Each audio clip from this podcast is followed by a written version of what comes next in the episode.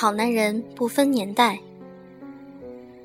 闲来无事，看了几集有古代装束、现代情怀之称的唐朝好男人，感觉有点意思。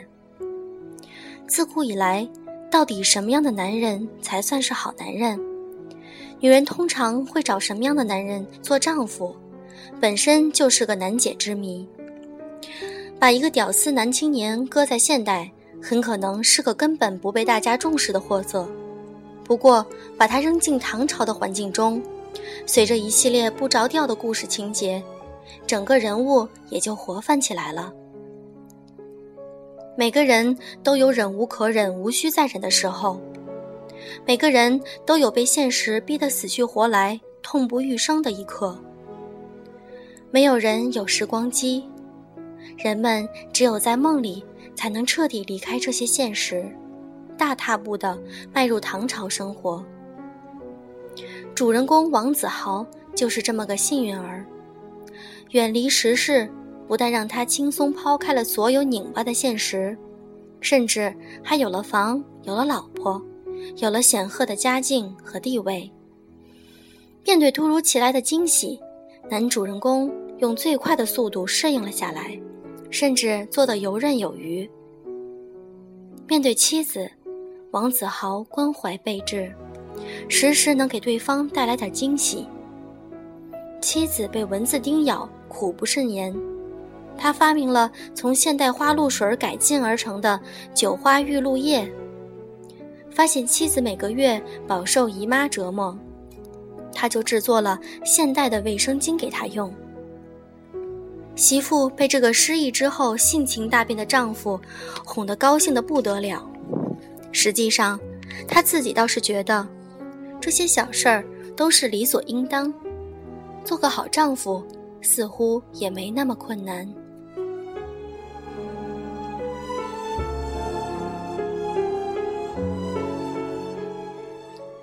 女人就是这么幼稚好答对。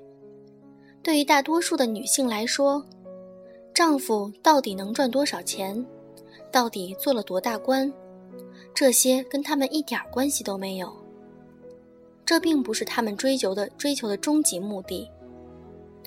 一个男人若是地位显赫、日进斗金，但每天只知道荒淫无度、游手好闲，八成也没有人能跟他过上安稳日子，更不用说把幸福这么关键的事儿交代给他。聪明的女人对男人的要求简单的很。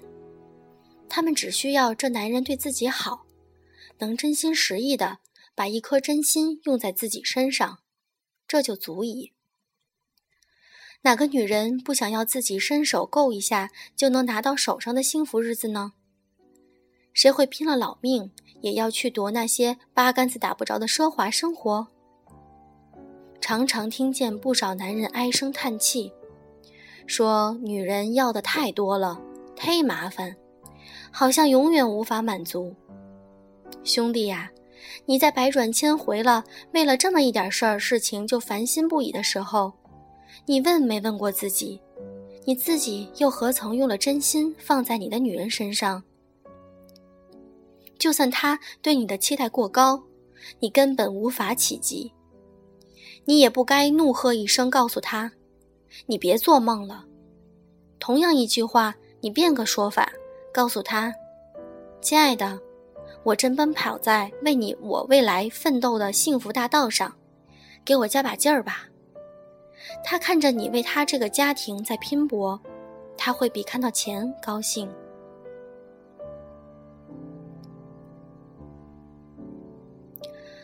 回过头来再说说，到底什么算好男人？对女人好，给女人买礼物的就算好男人？也不一定，即便即便同样是送礼物这么这个事儿，送什么礼物，什么时候送上这份礼物，都是技术活。懂得女人心的男人更容易选对礼物，送到女人心坎上的礼物，才能让女人记住你的好。这就是一个男人聪明和体贴的表现。当然，这剧里的男人，并未是一个完美无缺的男人。他也有自身的顽劣性情，比如，和所有男人一样，他也惦记着纳妾，他也会贪玩，甚至乐不思蜀。但这些跟他为家庭、为妻子做的努力相比，都被认为是可以原谅的小事儿。聪明的男人懂得扬长避短，男主人公就是一个典型的成功代表。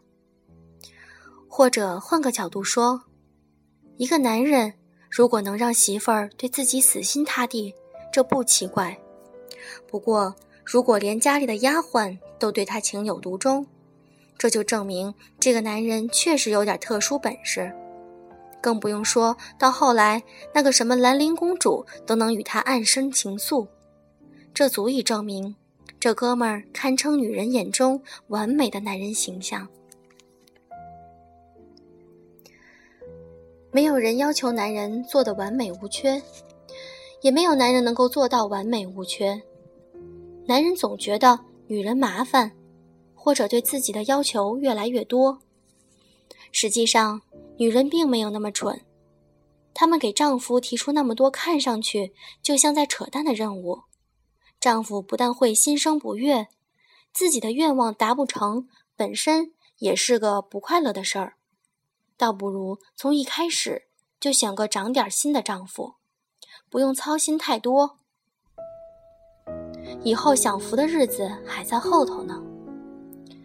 这大概也就是为什么现代社会中的女人渐渐开始不在意男人的职业、家境、长相或者地位，因为他们知道，这些所谓的硬件设施、硬件条件，其实都并非属于自己。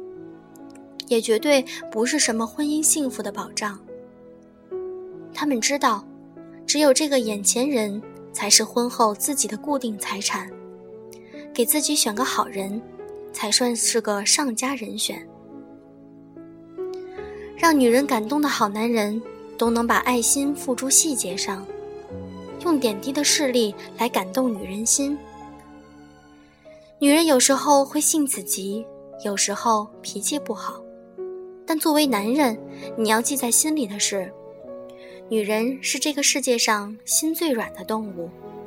只要你几句好话，她们就能记上一辈子，反反复复念叨你的好。你对他们好一点儿，他们就愿意为你奉献所有的真心。